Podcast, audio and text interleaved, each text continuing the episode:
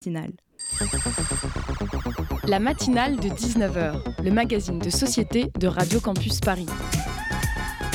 On y parle de sujets sérieux, de sujets moins sérieux, de ce qui se passe en Ile-de-France et de débats pas forcément consensuels. Tous les jours du lundi au jeudi sur le 93.9. Enfin, c'est le bazar. Des poubelles pleines à craquer, pleines les rues. Les monticules à forme humaine qui font la queue devant la boulangerie ou qui débordent sur la chaussée. Ça me réjouit, j'adore ça. Il faut savoir qu'avec mes amis français en Erasmus aux Pays-Bas, le bazar, c'est la chose qui nous a le plus manqué de France. Presque plus que les montagnes ou la diversité. Le bazar, vous direz ma famille et surtout mon oncle psychorigide en particulier, ça fait malheureusement intégralement partie de moi. Mais comme dirait Marina Rollman dans une de ses chroniques, allez l'écouter, elle est vraiment super. Je suis le type de personne qui résonne en étoile avec mes affaires. Je sais exactement où je les ai laissées, où je laisse quoi, j'ai des tas par jour, un peu partout dans la maison. Et quand quelqu'un s'avise de ranger, je me retrouve toute perdue. Pire, quand on me demande de ranger, je ne comprends pas pourquoi, je ne vois pas le problème et des fois je, je trouve que cette demande ne me respecte pas alors que ceux qui me le demandent eux-mêmes trouvent que je les respecte pas. Bref, cercle infini. Mais surtout, le bazar pour moi, c'est l'atelier d'ébénisterie de mon papy, les piles de livres de mon père, ça vient de l'atelier vélo de la recyclerie sportive. Bref, je note en passant que le bazar, c'est quand même plus socialement accepté chez les mecs que chez les meufs. Alors que le bazar, on le voit dans les exemples que j'ai donnés, c'est l'environnement nécessaire à la création et à la réflexion. C'est l'endroit où tout est remis à plat, où tout est accessible de manière équidistante. Arrêtons de penser que l'ordre permet de mieux réfléchir. Enfin, il permet peut-être d'être plus efficace, et encore, mais il ne permet pas forcément d'être meilleur. Le bazar dans nos rues, là, c'est super et c'est crucial parce que justement, on a besoin de faire bouger les choses et de, réflexion en ce moment. Le ramassage des poubelles bien organisé, ça cache quand même l'énorme délire qu'est le nombre de déchets par personne par jour. Arrêtons de commander sur Internet, arrêtons de suremballer, de gâcher de la nourriture, arrêtons. C'est le mot d'ordre et c'est ce que nous montrent bien les éboueurs, et pour ça, merci.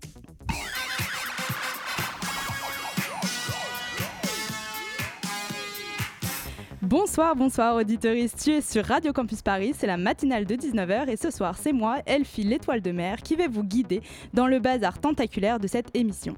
Tout d'abord, avec Guilhem, nous recevrons Lola et Naëli du festival Pop Meuf qui, aura, qui a lieu en mars pour questionner la place des femmes et des minorités dans notre société. Ensuite, on zoomera avec Lucas en compagnie de Sarah Minchin de la recyclerie sportive du 17e qui réouvre ses portes ce mercredi. Et bien sûr, du bon son et les chroniques de Hugo et du collectif 25 ans ensemble. Vous connaissez la composition de la fine équipe de ce soir, le bazar est donc un peu plus ordonné. C'est parti pour la matinale. La matinale de 19h sur Radio Campus Paris. Et ce soir donc, je suis dans le studio avec Guillaume. Bonsoir Guillaume. Salut Elfie. Et donc nous recevons Lola et Naëli du festival, euh, pardon, désolé, Pop Meuf, qui a commencé euh, début mars et qui a lieu en mars, tout mars, euh, au pavillon des canaux et qui questionne donc la place des femmes et des minorités dans toutes les générations de notre société. Et Pop Meuf a vu le jour en 2015 et c'est la neuvième euh, édition. Qu'est-ce qu'il y a de nouveau donc cette année? Euh, alors, on va juste un peu parler, peut-être de mettre un petit contexte euh, autour euh, du pavillon des canaux et notamment juste de petites choses qui ont été dites, parce que c'est pas la neuvième édition tout à fait, mais c'est pas grave. Et le pavillon est né en 2015, mais pas Pop Meuf, c'est arrivé un peu après. Plus le positionnement du pavillon s'est élaboré et a, pris forme. Donc, euh, je vais aussi rappeler juste euh, ce qu'on fait peut-être plus dans, le tiers-lieu, euh, notre rôle. moi, du coup, je suis la responsable du tiers-lieu, donc je travaille pour le pavillon des canaux et PopMeuf en fait partie. C'est un temps fort de la programmation, mais la programmation est très dense et dure toute l'année. Euh, elle est très engagée. Euh, c'est, on fait à peu près 15 à 20 événements par mois toute l'année autour de ces thématiques de féminisme et d'inclusivité. Donc moi, je m'occupe euh, notamment de la direction artistique que va prendre ce tiers-lieu et du positionnement engagé. Et ça passe par la programmation, la communication, le côté associatif et tout ce qui englobe en fait le pavillon. Et Naëli, du coup, m'accompagne Ouais, alors moi je travaille à la programmation du coup euh, au pavillon des canaux. Et euh, dans ce cadre-là, je m'occupe de trouver du coup les organisations et les collectifs qui viennent euh, voilà, porter leur vision de la société au pavillon, que ce soit à travers des conférences, des talks, des expositions, des DJ sets, des rencontres. Et dans le cadre de Pop Meuf, du coup, on essaye à ce moment-là de créer des ponts entre les orgas qu'on accueille habituellement pour traiter de thématiques bien précises qu'on éditorialise pour le coup. Parce que d'habitude, c'est vraiment plus des demandes entrantes, on va dire, des, collectifs, des orgas qui ont envie de porter des projets, qui viennent nous voir et qui nous disent est-ce qu'on peut faire ça chez vous ou alors on va les chercher. Là, on essaye d'aller voir des, collectifs, des orgas et leur dire faites des choses ensemble et venez, on parle de tel et tel sujet. Et alors comment vous, pardon, excuse-moi, ouais, comment vous élaborez cette, euh, cette programmation pour le festival euh, Pop Meuf? Comment ça se passe? Alors euh, cette année, on a commencé à s'en parler en octobre-novembre avec les membres du pôle culturel au pavillon. On travaille Lola et moi avec avec d'autres personnes qui travaillent du coup à l'exploitation, à l'administration, enfin voilà. On a brainstormé tous ensemble. On s'est dit mais en fait, c'est quoi les c'est quoi les thématiques qu'on a envie de porter cette année? Et du coup, on a identifié quatre axes de sujets qu'on voulait aborder. On voulait beaucoup parler de la place des alliés.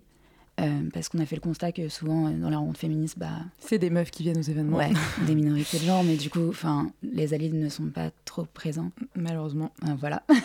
du coup, on s'est dit qu'on avait envie d'aborder ce sujet-là, que l'écoféminisme aussi c'était un, enjeu dont on avait beaucoup envie de parler. on avait aussi envie de parler de l'intersectionnalité parce que de toute façon, sans ça, enfin nous, on voit pas trop de vision du féminisme sans, sans qu'il soit intersectionnel. Et puis la place des corps aussi, euh, des corps minorisés, euh, notamment dans le sport. Euh, c'est des sujets qui vont pas mal venir sur la table plus on avance, plus on se rapproche des JO. mais aussi à travers du militantisme, parce que bon, bah, finalement, c'est avec nos corps qu'on habite la rue. quoi. Donc voilà, c'était un peu ça l'idée. C'est les, quatre thématiques qu'on a, qu'on listées entre nous. Et on s'est dit, bon, bah, on part là-dessus et on va, on va parler de ces quatre thématiques-là aux orgas avec qui on a envie de travailler. On va voir ce que ce qui elles ont envie de porter et, mm. voilà. Et Pop Meuf, du coup, c'est le la réponse de, de, toutes ces orgas euh, à nos quatre questions et on s'est dit, euh, allez go. Mm. Et du coup, pour ce festival, vous avez contacté des personnes qui habituellement vous contactaient. Par exemple, euh, on a vu qu'il y avait l'association Sine Qua Non qu'on a pu interviewer, nous, en novembre, octobre. D'habitude, vous travaillez déjà avec eux, mais là, vous, leur avez demandé un événement spécial. Bah alors Sine Qua Non particulièrement, c'est une relation assez nouvelle parce que elles sont venues à nous, enfin on est venu à elles d'ailleurs il n'y a pas très longtemps euh, pour collaborer justement et on a créé des ponts sur cette édition avec Règles élémentaires, mais euh, c'est donc des, nouvelles orgas avec qui on travaille. Mais euh, on a des résidents et des résidentes au sein du pavillon qu'on accueille donc gratuitement toute l'année, à qui on prête les murs en fait, et pour qu'elles se réunissent pour pour penser justement euh, au futur, pour euh, s'organiser. Et euh, donc ça, c'est quelque chose qu'on fait toute l'année. Et pendant Pop Meuf particulièrement, c'est un concentré en fait de tout ça. Et on peut pas inviter malheureusement tout le monde avec qui on travaille l'année longue. Mais voilà, en fonction des thématiques qu'on élabore, on, on, détermine aussi qui est disponible à ce moment-là, quelle sortie de livre. correspond avec cette période-là. Enfin, c'est vraiment aussi les étoiles qui s'alignent et on, a une programmation qui sort. On essaie pas faire trop. L'année dernière, on a fait 25 événements. Euh, là, on s'est, on s'est contenu à 17, mais euh, on pourrait faire beaucoup plus. Mais il faut pas oublier aussi qu'on a une exploitation qui tourne et qu'il y a un bar-resto aussi à l'intérieur de, de, cette maison qui fait vivre un peu tout ça. Donc il faut vraiment trouver un équilibre entre toutes ces choses-là pendant le mois de mars et tout le reste de l'année. Alors euh, Pop Meuf, c'est un festival pour co-construire et déconstruire. C'est des mots qui ont une grande force. Alors qu'est-ce que Qu'est-ce qu'on construit Qu'est-ce qu'on co-construit Et qu'est-ce qu'on déconstruit euh, à l'occasion de ce festival?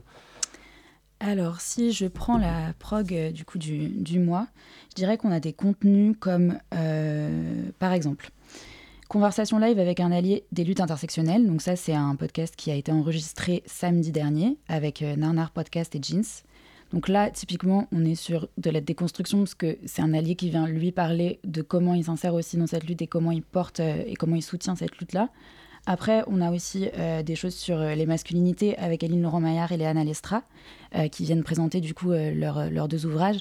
Donc Aline Laurent-Maillard qui a écrit du coup Libérer de la masculinité et Léana Lestra qui va sortir du coup un ouvrage qui s'appelle Les hommes hétéros le sont-ils vraiment?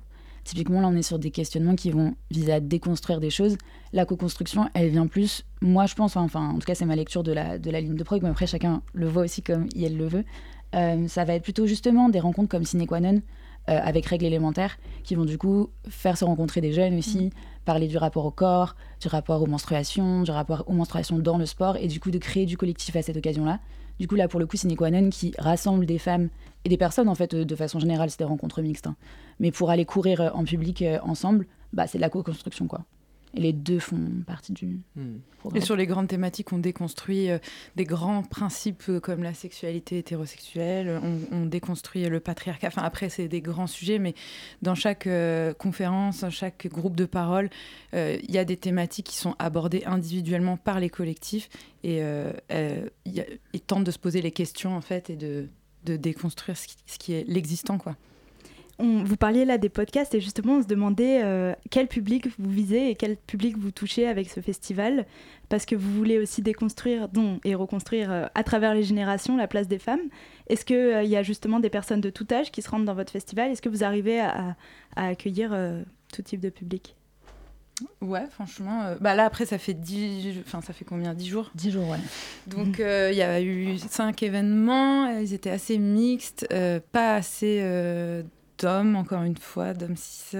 Mais euh, en tout cas, en termes d'âge, euh, c'était assez, enfin, c'était un large panel. En fait, euh, la population qui vient au pavillon des canaux est mixte. Donc, parfois, on essaie de les attraper alors qu'ils venaient pas du tout pour ça. Et ils se retrouvent face à une conférence en verrière. Donc, vraiment, même le son est retransmis à tous les étages. Donc, parfois, on essaie de, pas d'imposer, mais vraiment de, d'inciter les gens à rester. Là, il y avait du stand-up. Donc, aussi par le rire, on essaie de les attraper, par la fête, par plein de formats différents. Et du coup, on essaie de toucher un, large panel. Il y a des choses pour les enfants aussi. Donc, euh, c'est voilà, on essaie en tout cas, la volonté, c'est de toucher tous les âges. Alors, plusieurs podcasts sont, enregistrés en live euh, pendant le festival. Euh, beaucoup de journalistes aujourd'hui s'emparent de ce format pour diffuser la, pensée féministe. Est-ce que vous pensez que c'est un, un, format qui est utile, qui est efficace pour justement essayer d'aller chercher des personnes qui euh, ben voilà, restent encore hermétiques à cette pensée et sont complètement éloignés de toutes ces réflexions je pense que oui. Je pense que de toute façon, comme plein d'autres formats, euh, forcément, ça permet de diffuser. Euh, bah, c'est plus accessible, ouais, cette pensée-là, mais c'est vrai que c'est plus accessible. Il y a des gens qui peuvent pas se déplacer jusqu'à Paris, rien que ça. Donc, sinon, on peut enregistrer le contenu aussi de ce qui se passe au pavillon, des rencontres entre les gens, et qu'après, ça peut être écouté, rediffusé. C'est une démarche plus inclusive. Dans, votre, euh, dans le rapport du Haut Commissariat de l'égalité homme-femme qui a été remis cette année, euh, il fait état d'un fort euh, taux de sexisme chez les jeunes, étonnamment, de 15 à 20 ans. Est-ce que votre festival questionne et essaye de répondre à cette problématique où on pourrait penser ne pas exister?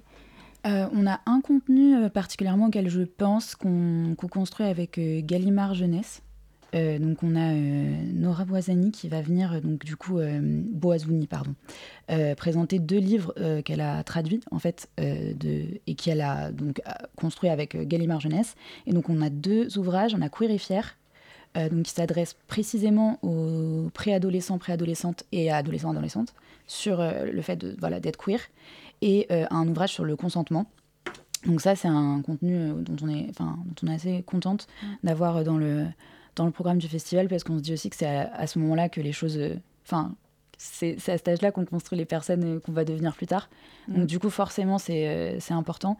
Et, et, ce contenu-là, je pense que ça peut être chouette parce que c'est aussi des ouvrages. Enfin, moi, j'ai grandi avec le, le terrible, terrible Dico Défi je ne sais pas si vous connaissez cet ouvrage, mais c'est vraiment horrible ce qui. Moi, j'avais le guide du zizi sexuel, ce qui n'est pas mieux de Titoff. mais il y avait vraiment des choses atroces dedans, enfin des trucs. Euh, aujourd'hui, quand on les relit, on se dit ah ouais mince. Mm. Et du coup, de voir qu'il y a des nouveaux ouvrages qui sont ouverts, enfin qui sont destinés aux adolescents, adolescentes euh, là-dessus, c'est globalement, notre contenu, euh, toujours gratuit, hein, je le répète, à 99%, à part des fois c'est en prix libre, est accessible, notamment, je pense, à nos expositions. Dans tout le pavillon, on expose chaque mois ou deux mois euh, des artistes. Euh, ces, expositions sont en libre accès toute la semaine. Parfois même, on se rend disponible pour faire euh, de la médiation ou des visites. Et ça, c'est quelque chose qu'on dit à toutes les assos qui travaillent avec des jeunes, ou même à côté de chez nous, il y a le Café Zoïde. Euh, on leur dit, en fait, vous pouvez venir quand vous voulez. On peut se rendre disponible pour vous montrer les expos et parler autour de ces sujets après plus longuement. On a des pièces disponibles pour ça. Donc, on sait qu'il y a un énorme travail à faire avec les jeunes. Après, nous, euh, c'est le temps qui nous reste qu'on va donner à ça, parce qu'on a quand même des emplois du temps très, très, très chargés. Mais euh, si on peut justement les faire venir au pavillon d'une manière ou d'une autre, ça fait partie de notre démarche. Et comment vous percevez le, rôle de ces manifestations culturelles comme le, festival Pop Meuf euh, à l'heure de MeToo euh, Est-ce que vous, vous considérez que votre mission, c'est aussi d'accompagner ce mouvement, de, de, participer au débat au sein de la société, de la prise de conscience? Et est-ce que vous pensez que ce, ce genre d'événement euh, touche davantage les gens aujourd'hui qu'il y a 10 ans peut-être, ou, ou, bien qu'il y a plus de festivals comme celui-ci aujourd'hui qu'il y a 10 ans? Hmm.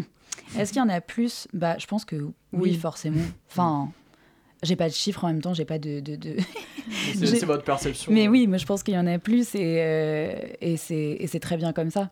Enfin, en soi, euh, je vois beaucoup d'initiatives qui, ouais, qui naissent, créent. qui fleurissent. Enfin, les gens sont plus ouverts à, à, à la discussion, en tout cas, qu'avant. Ouais. Euh, c'est des choses qui sont moins tabous. euh, en tout cas, euh, Est-ce que nous, c'est notre mission. Ouais. MeToo, ça a été un moment qui a changé votre rapport. euh, bah, J'imagine que vous devez être féministe engagée un peu pour faire ce genre de festival.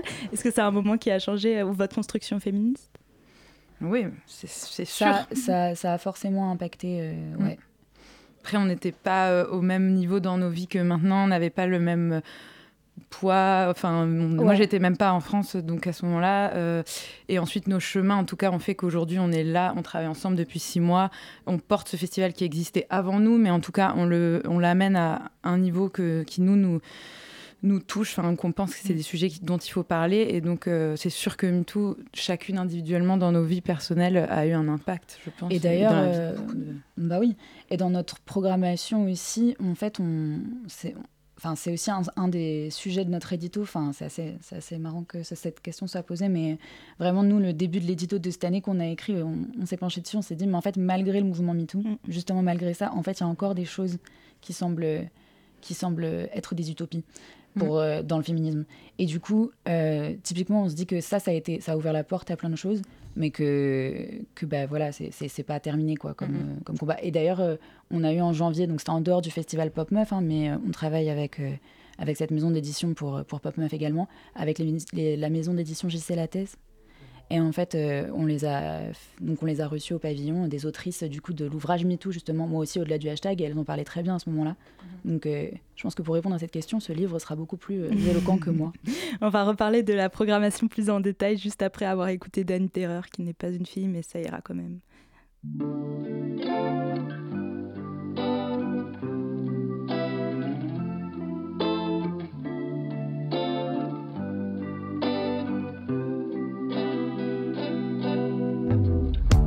J'ai pas de disque d'or, ça m'empêche de dormir.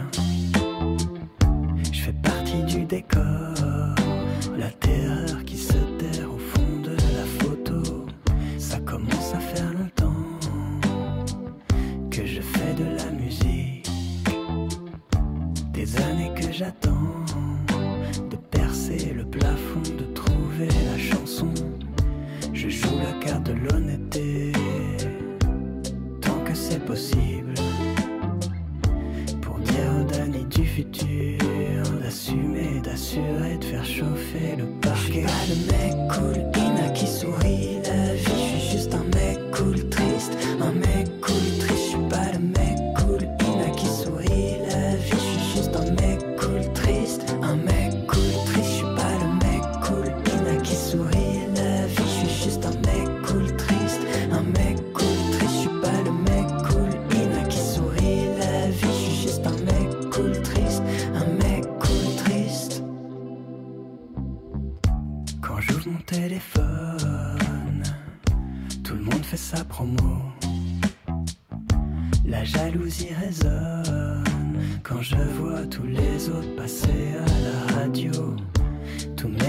Mes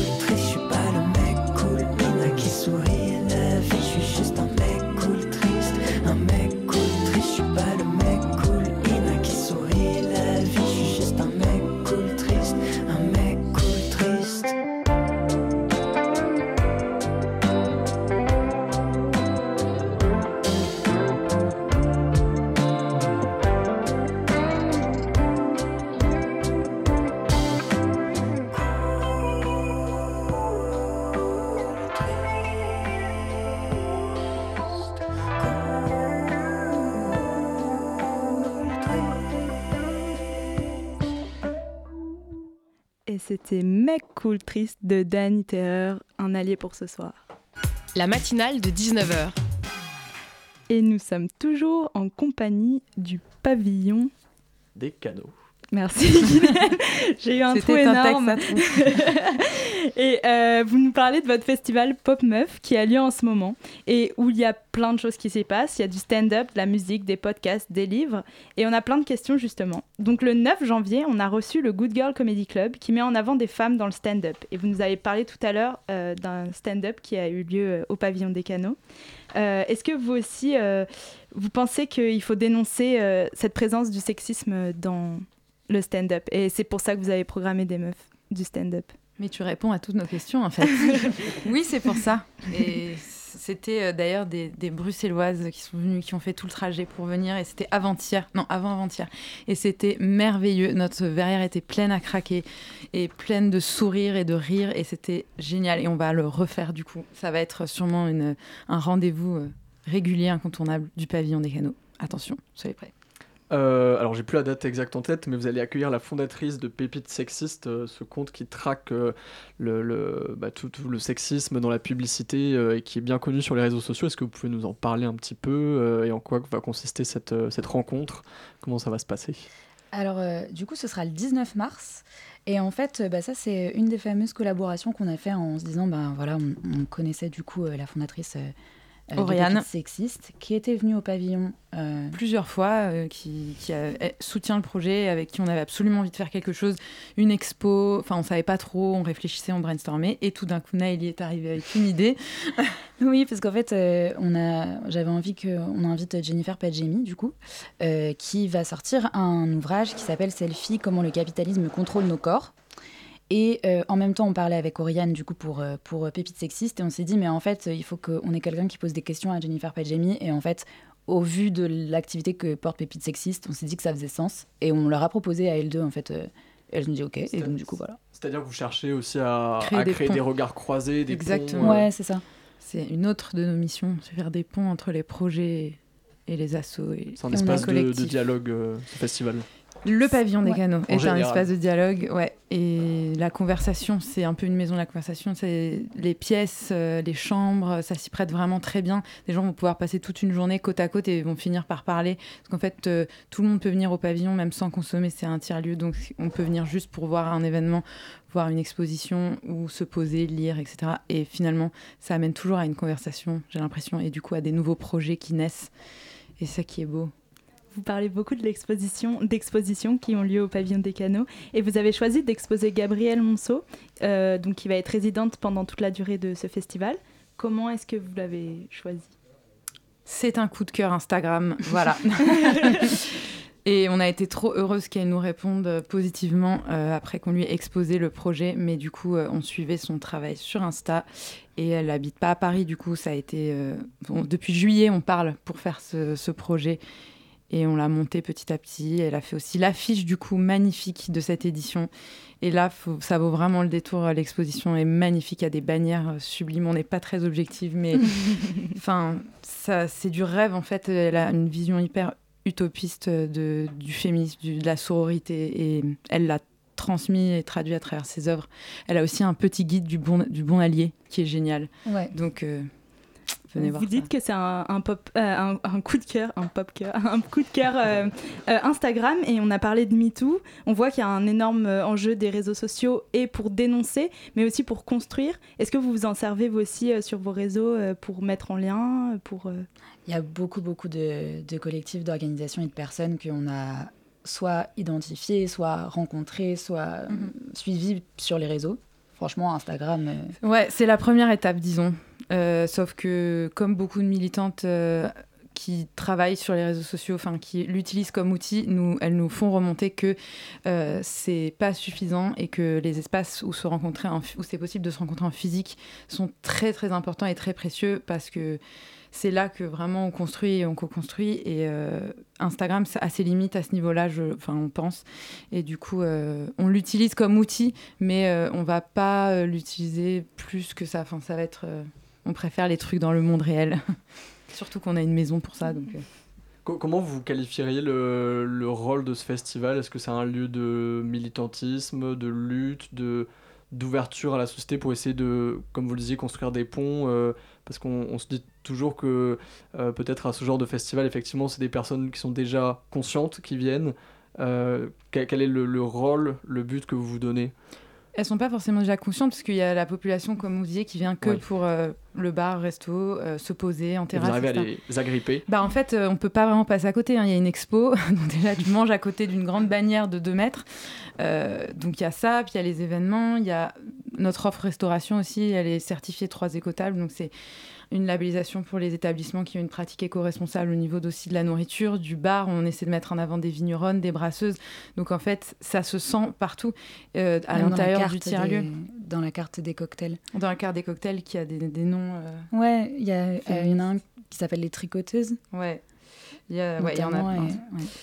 Et, et, voilà, ça se sent partout. Donc c'est comme ça en fait que qu'on essaye de passer des messages et dans un bar, du coup, il y a, y, a, y, a de, y a à manger, il y a à boire, mais il y a aussi euh, donc la musique. Et justement, vous proposez des DJ sets avec des meufs euh, au platine. Euh, comment est-ce que vous les avez trouvés?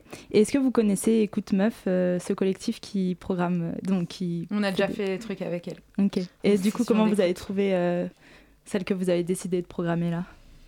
Euh, alors, pour ce qui est de Tout est chaos, mais en fait, elle, elle joue déjà. Tout est chaos, euh, Future Female Sound, ça, on commence à avoir des, une petite team de DJ euh, résidentes qui font souvent, c'est tous les vendredis hein, la, fête au pavillon, on essaye en tout cas d'instaurer ça. Et du coup, on commence à avoir des, des habitués et des, voilà, des collectifs qui viennent souvent. Et, on les trouve. elles, elles, nous trouvent parfois, parfois on les trouve. C'est Ouais, donc ce qu'on voit, ce qui est bien, c'est que c'est pas que lors du festival qu'on va promouvoir les meufs, c'est tout le temps. Tout le temps euh, et vous proposez donc, on disait, des événements avec Cinequanon, on en a parlé tout à l'heure.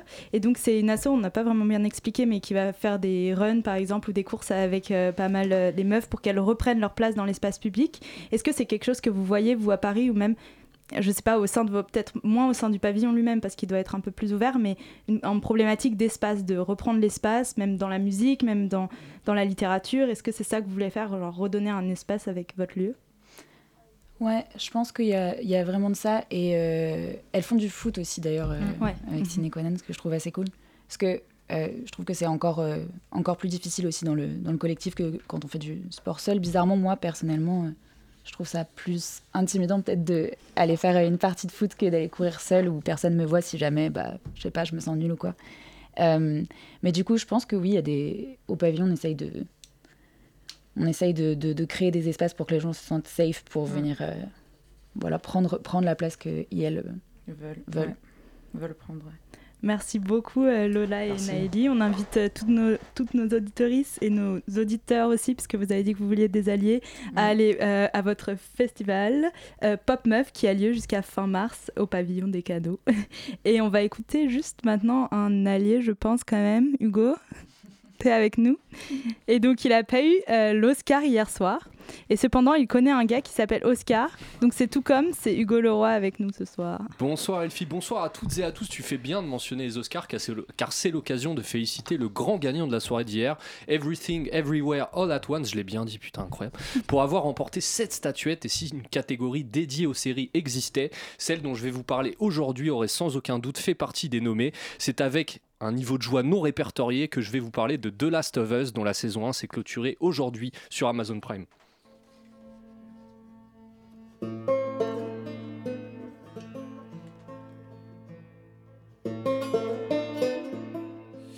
Vous n'êtes sûrement pas sans savoir que The Last of Us est une adaptation d'un des jeux vidéo les plus cultes de l'histoire, sorti en 2014 sur PS3. On y suit l'histoire de Joël, un contrebandier qui essaie de survivre tant bien que mal dans un monde où un mystérieux champignon a transformé la plupart des gens en zombies. Il sera amené à rencontrer Ellie, une jeune adolescente rebelle qu'il devra accompagner dans une quête à travers des États-Unis en ruine. Déjà, le jeu a connu un succès retentissant à l'époque de sa sortie. C'était rare jusque-là de voir une œuvre jeu vidéo ludique si bien écrite et scénarisée si bien qu'on en oublie parfois qu'on était en train de jouer à un jeu vidéo. Étant moi-même un gamer, je peux vous dire sans trembler du menton que ça reste encore aujourd'hui mon jeu préféré. Et je ne suis pas le seul puisque son succès a été tel qu'il a eu le droit à une réédition sur PS4 puis PS5, ce qui est très rare. Une suite a ensuite vu le jour en 2020 baptisée The Last of Us Partout, sortie sur PS4. Tout cela nous amène à son adaptation donc en série par HBO pour Amazon Prime qui a tenté le pari d'un portage du premier jeu sur 9 épisodes.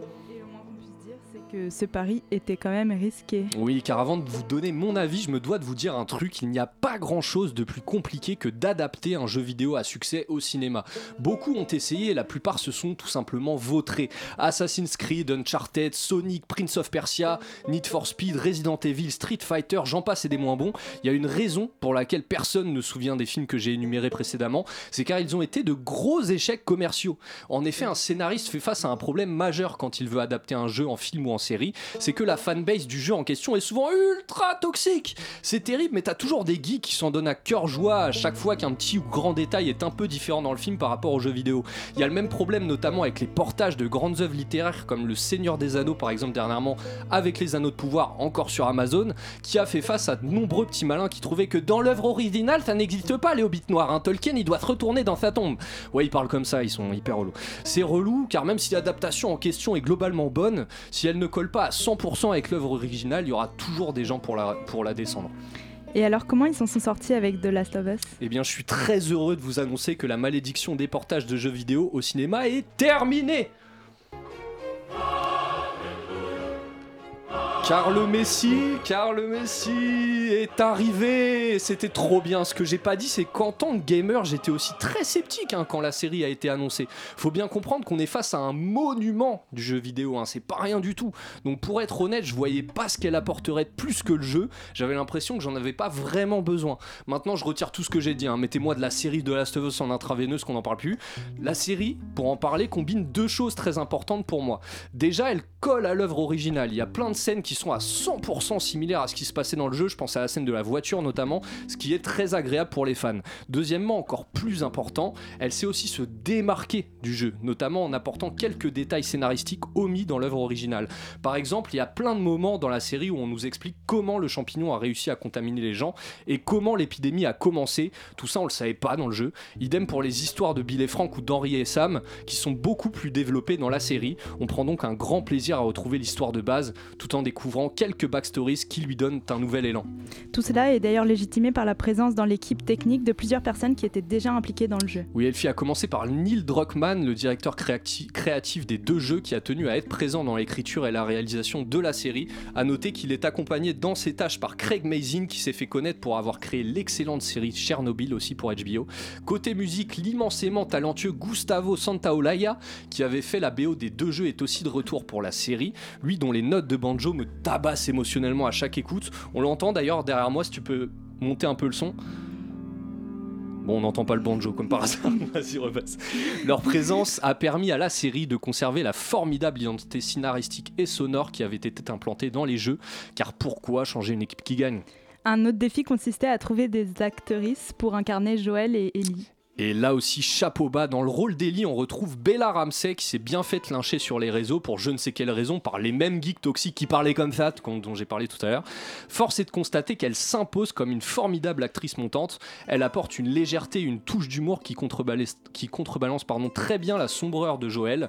Ce dernier est campé par Pedro Pascal qui décidément ne cesse d'impressionner son monde. Il est Joël tout simplement, que ce soit dans les gestes, les expressions et, même la voix.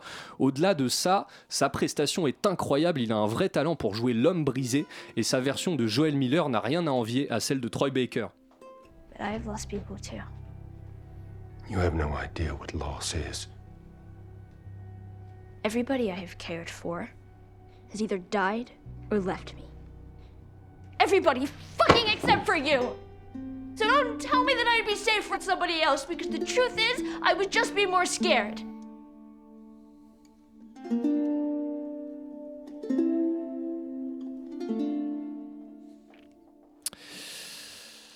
The Last of Us, que ce soit en jeu ou en série, est une œuvre qui m'a marqué au plus profond de moi, peut-être celle qui m'a le plus atteinte émotionnellement de ma vie en fait.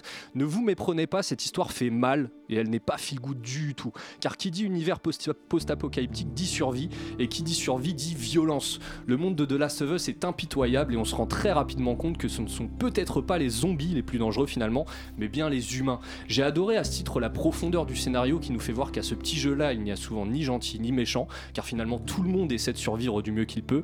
L'absence de tout manichéisme sert une histoire prenante et réaliste portée par des personnages marquants. Henry, Sam, Bill, Frank, Tess, David, Thomas, Tommy, pardon, Maria, Marlène, toutes et tous ont quelque chose de différent à apporter pour compléter l'histoire touchante de Joël et Ellie, dont on voit la relation grandir et évoluer au fil des épisodes avec grande émotion. The Last of Us, c'est aussi des scènes horrifiques très stressantes, d'autres émouvantes, une réalisation très bien rythmée avec des épisodes 3, 5 et 8 mémorables. Ce sont aussi des moments de chiade dont je me souviendrai toute ma vie. Paris réussi donc pour Neil Druckmann et Craig Mazin qui ont réussi à respecter et compléter l'univers déjà existant. J'ai qu'une chose à dire, c'est que le début. Parole de gamer qui sait ce qui vous attend avec la saison 2. Merci beaucoup Hugo et merci à Lola et Naëli d'être venus ce soir. Et merci Guilhem pour cette interview. On va se retrouver juste après une petite musique et cette fois on écoute une meuf.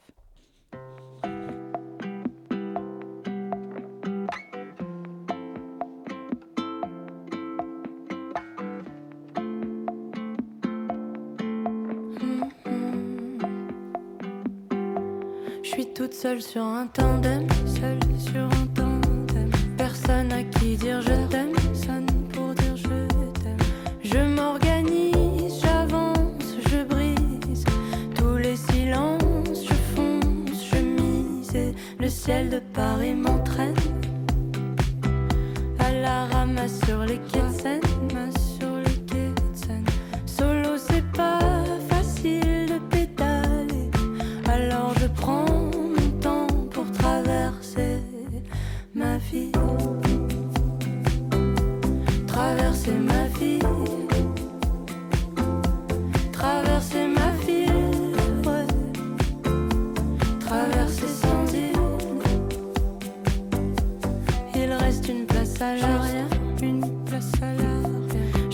devant, je suis déter. Moi je suis déter. Fillette, lève la tête, même si souvent c'est dur. J'écoute mes maquettes à fond dans la voiture. Le ciel de Paris toujours. Je regrette de pas t'avoir fait l'amour. Alors je chante, je chante pour toi. Mais est-ce que tu danseras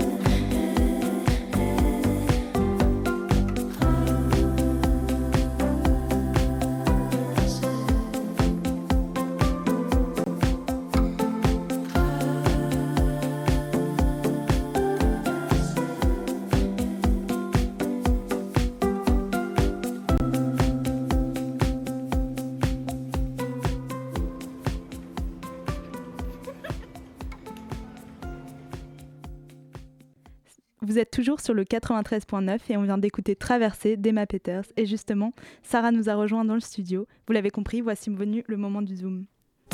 Le Zoom, dans la matinale de 19h. Bonsoir Lucas Bonsoir Elfie, bonsoir Sarah. Bonsoir. Alors la réouverture de la recyclerie sportive, c'est prévu pour le 15 mars dans le 17e arrondissement de Paris, boulevard Bessières.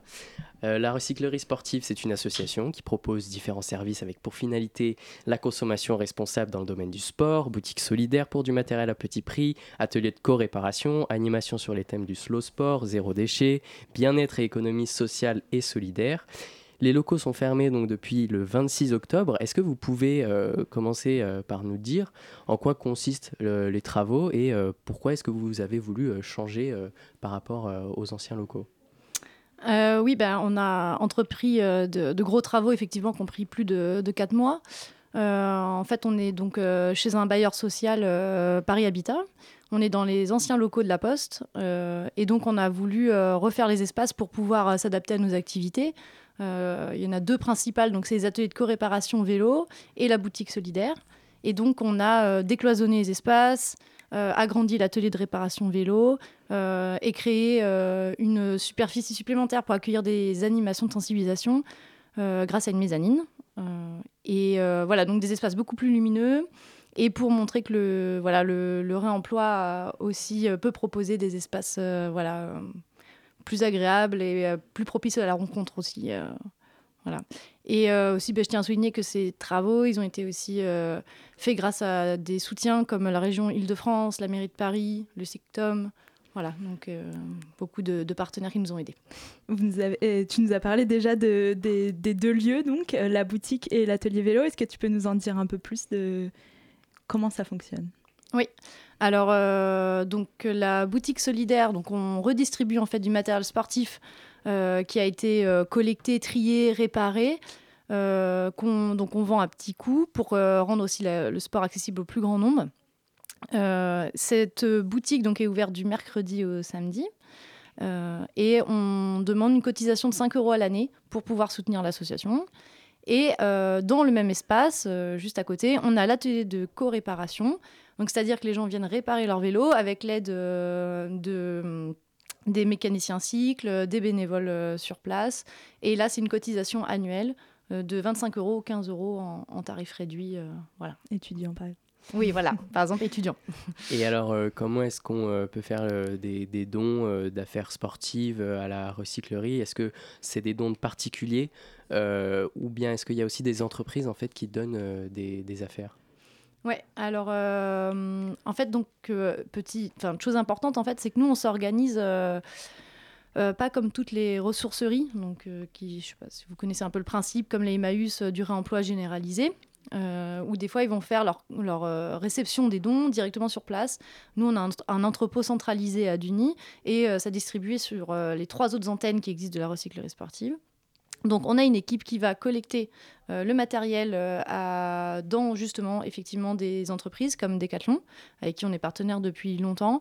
Euh, on va collecter auprès aussi des Emmaüs et des, des ressourceries justement qui ont trop d'affaires de sport, qui ne trouvent pas de moyens de redistribution. Et nous, vu qu'on est spécialisé, on récupère. Et on a aussi effectivement les particuliers qui peuvent faire un apport volontaire en boutique. Sur les horaires de boutique, on accueille tout le monde. Est-ce que vous avez des exemples justement de ce qu'on peut trouver en boutique? Eh bien, on peut trouver vraiment justement tout ce qu'on peut trouver dans un, décathlon. Il y a vraiment une diversité euh, de, produits qui est, je pense, assez importante. Euh, et avec aussi donc des, qualités de produits différentes et euh, des usures. Voilà, on a aussi des équipements quasi neufs et vraiment des choses anciennes, même vintage aussi. je pense à la randonnée où on peut avoir vraiment des chaussures très techniques neuve, voilà, qui valent une certaine somme, on va dire, sur le marché. Et euh, en parallèle, euh, des anciennes paires en cuir qui datent des années 70. voilà, enfin, il y a tout qui se croise en fait. Alors tout à l'heure, tu nous parlais de l'atelier vélo. Comment on peut faire pour rejoindre cet atelier qu'est-ce qu'on y fait exactement Qu'est-ce qu'on y apprend et comment ça se déroule? Euh, ben, donc, c'est sur les horaires d'ouverture de l'atelier de co-réparation. C'est le jeudi de 15h à 19h et le samedi de 14h à 18h. Il n'y a pas besoin de prendre de rendez-vous, il suffit d'aller directement dans la boutique solidaire, faire une inscription annuelle. Euh, et là, on est accueilli donc euh, par les bénévoles, que il y en a autour de la table, voilà, et aussi des volontaires en service civique qui euh, suivent une euh, formation avec nous, avec les, le, ou la responsable. Là, c'est une responsable, donc euh, ça va bien aussi avec le thème d'avant. Mhm. aussi, on essaye voilà, de justement promouvoir un peu plus aussi la réparation cycle aux femmes et féminiser un peu plus ce milieu de la mécanique et du vélo. Et donc les gens s'entraident.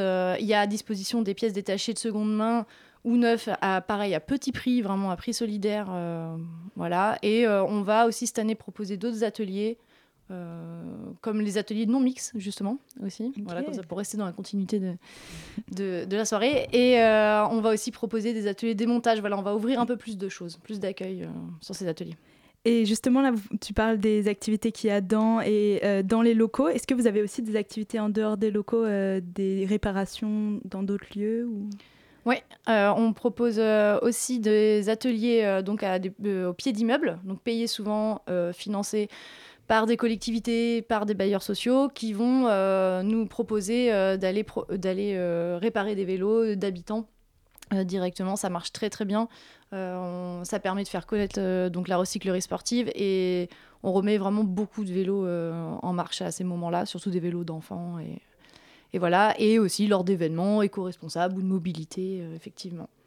Alors l'association, euh, il y a une volonté de tendre vers une filière euh, sport zéro déchet, mais comment on peut faire, que ce soit à titre individuel ou collectif, pour tendre euh, vers une filière sport zéro déchet? Et qu'est-ce que ça veut dire euh, concrètement, euh, une, Mm. une filière sport zéro déchet? Et ben, donc ça va être aussi consommer responsable, parce que un déchet c'est quelque chose qu'on a acheté, produit. Donc euh, c'est déjà euh, pour éviter le déchet, c'est éviter d'acheter. Euh, c'est aussi une sensibilisation qu'on fait. C'est pour ça qu'on n'est pas un commerce, on est une association qui redistribue à prix solidaire. On pose toujours la question à la personne est-ce que vous en avez vraiment besoin de cet équipement? Voilà, toujours réfléchir aussi à son achat. Ça, c'est une des premières choses. Ensuite, après, s'orienter voilà, dans justement des solutions de seconde main. Et euh, au lieu de donc de- d'envoyer ça à la poubelle qui ira à la déchetterie, ne sera pas recyclé parce que le matériel de sport c'est très compliqué à, à recycler lié aux, aux différentes matières qu'il y a souvent dessus. Et donc trouver des solutions, donc soit le donner à quelqu'un qu'on connaît, soit à une association euh, comme la nôtre ou même bien d'autres. voilà. Est-ce qu'il y a une possibilité de, de faire des locations? Euh, non, on ne propose pas de location parce que au niveau logistique, c'est beaucoup trop lourd. Euh, ça demande un suivi énorme. Euh, donc, avec les prix solidaires, en fait, il y a des gens qui achètent à petit prix et vont nous redonner le matériel une fois qu'ils n'en ont plus besoin, en fait. Et est-ce que pour euh, le 15 mars, pour la réouverture, il y a des activités spéciales qui sont prévues Comment va se dérouler la journée? Eh bien, j'aurais bien aimé, mais euh, on va Ah. déjà essayer d'ouvrir en temps et en heure. Euh, non, parce que là, on... c'est- beaucoup de matériel. C'est euh, là, on a 250 mètres carrés de boutique à installer. Il y a l'atelier de 45 mètres carrés. Enfin voilà, on refait tout. On a de l'aide heureusement de bénévoles et des autres salariés en Ile-de-France, mais euh, on va déjà essayer d'accueillir dans les meilleures euh, circonstances. On va bien sûr faire visiter les locaux. Enfin, on sera là quand même pour accueillir, pour expliquer. Euh, Il y a par exemple du mobilier qui a été fait avec euh, des anciennes euh, poutres de piscine municipale pour le- les établis de l'atelier. On a fait un, rideau en ancien parachute. Enfin voilà, tout ça aussi, dans cette journée-là, on va expliquer un peu aux gens tout ce qu'on a fait. voilà. Oui, c'est ça. Vous avez aussi, euh, je me rappelle, des, lieux où on, peut, on pouvait réemployer différemment des, des choses sportives, par exemple des clubs de golf. Là, vous, où tu parlais des, des, des tables, mais euh, c'est aussi quelque chose, le réemploi dans un autre que vous, dans un, sous une autre forme que vous prenez à la recyclerie. Ouais, euh, oui, voilà, on, on appelle ça, nous, un peu notre pôle, on appelle ça le pôle métamorphose. Euh, on prend euh, du matériel sportif qui est plus utilisable et on le transforme, on lui redonne une autre utilité. Euh, et par exemple, notre atelier pour faire de la sensibilisation, par exemple, auprès des enfants, on fait des, bracelets en anciens pneus de vélo. Ça a l'aspect du cuir et tout ça. Et là, bon, ça, c'est vraiment pour faire de la sensibilisation, mais on peut aller plus loin et plus professionnel. On travaille aussi avec des designers, des personnes en école d'art qui vont acheter la matière première, comme de l'ancienne toile de tente, pour faire par exemple des kawaii. Voilà, je donne un exemple comme ça. Mais... Et alors, si euh, on a envie de vous rejoindre, de vous aider, que ce soit en tant que bénévole ou même de service civique, d'aider, comment on peut faire Où est-ce qu'on peut euh, vous euh, rejoindre? Et ben, en plus, ça tombe bien de parler de ça parce que on cherche encore une personne en service civique pour nous aider à la boutique en redistribution. On, donc, on accueille quatre volontaires en service civique sur des périodes de 6 à 8 mois, voilà, en même temps sur le site de Paris, que ce soit à l'atelier, à la boutique ou en animation. Euh, voilà, donc ça, il faut regarder les annonces ou nous contacter aussi pour euh, peut-être euh, voilà, qu'on puisse vous renvoyer un message si on met une, annonce. On essaye de garder les contacts des personnes intéressées. Et pour le bénévolat, il faut se présenter directement euh, à l'association. Après, sinon, envoyer un message à paris-recyclerie-sportive.org Voilà. Merci beaucoup Sarah d'être venue ce soir nous parler Merci. de la recyclerie sportive. On invite toutes nos auditorices à se rendre à cette ouverture ou à aller découvrir pour euh, consommer euh, des produits sportifs qui ont déjà été utilisés. C'est quelque chose qui me tient à cœur comme vous pouvez l'entendre. Et on va se retrouver juste pour la fin de cette émission, juste après cette petite musique.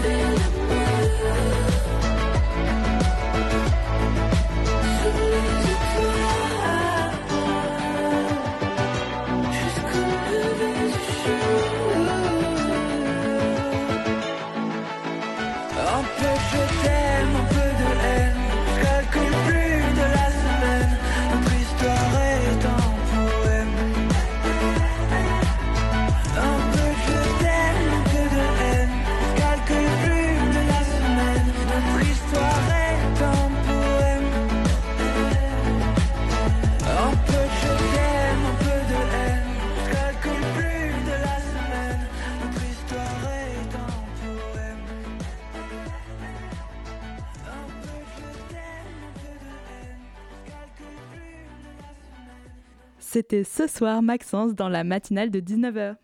La matinale de 19h sur Radio Campus Paris. Et pour la dernière partie de cette émission, c'est encore et toujours la fête. Et pour fêter son anniversaire, euh, c'est tous les lundis pour Radio Campus. Et donc voilà la petite pastille des 25 ans pour l'anniversaire de Radio Campus Paris. 25 ans ensemble. Pour l'anniversaire de Radio Campus Paris, veuillez descendre à la prochaine station. Esplanade de la Défense. Esplanade de la Défense.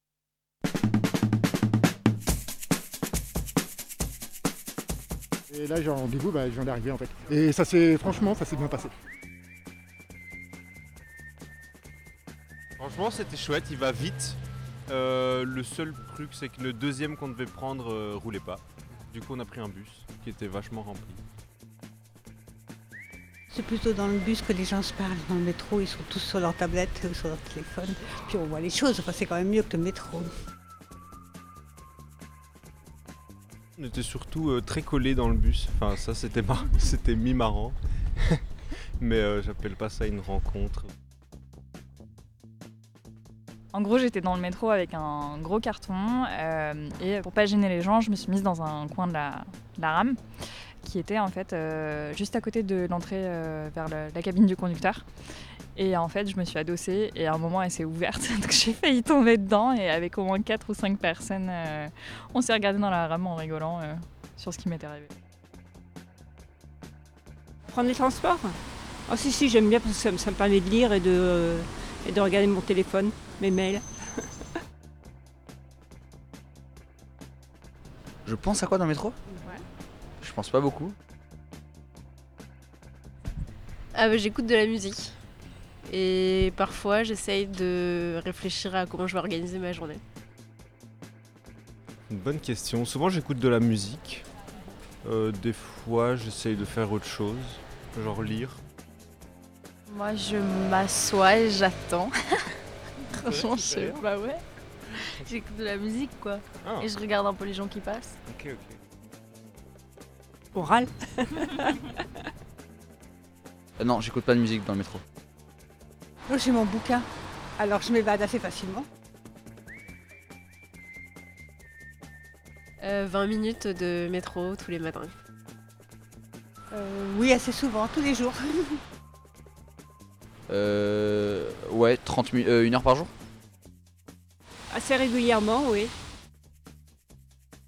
Euh, je ne prends pas les transports, hein, désolé.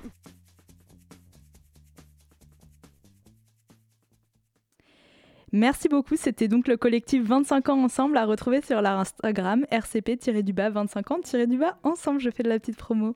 Et nous voilà déjà arrivés à la fin de cette émission. Merci encore à nos invités Lola et Naïli de Pop Meuf et Sarah de la recyclerie sportive. Il me reste tout juste le temps de remercier les travailleuses acharnées de nos ondes en pagaille de ce soir. Merci à Guilhem et Lucas aux interviews. Merci à Hugo et au collectif 25 ans ensemble pour les chroniques de ce soir. Un grand merci à Michael à la réalisation et à Marie à coordination. J'espère que cette émission vous a donné envie de déranger vos vies pour les ordonner d'une nouvelle manière ou vous accommoder du bazar. À demain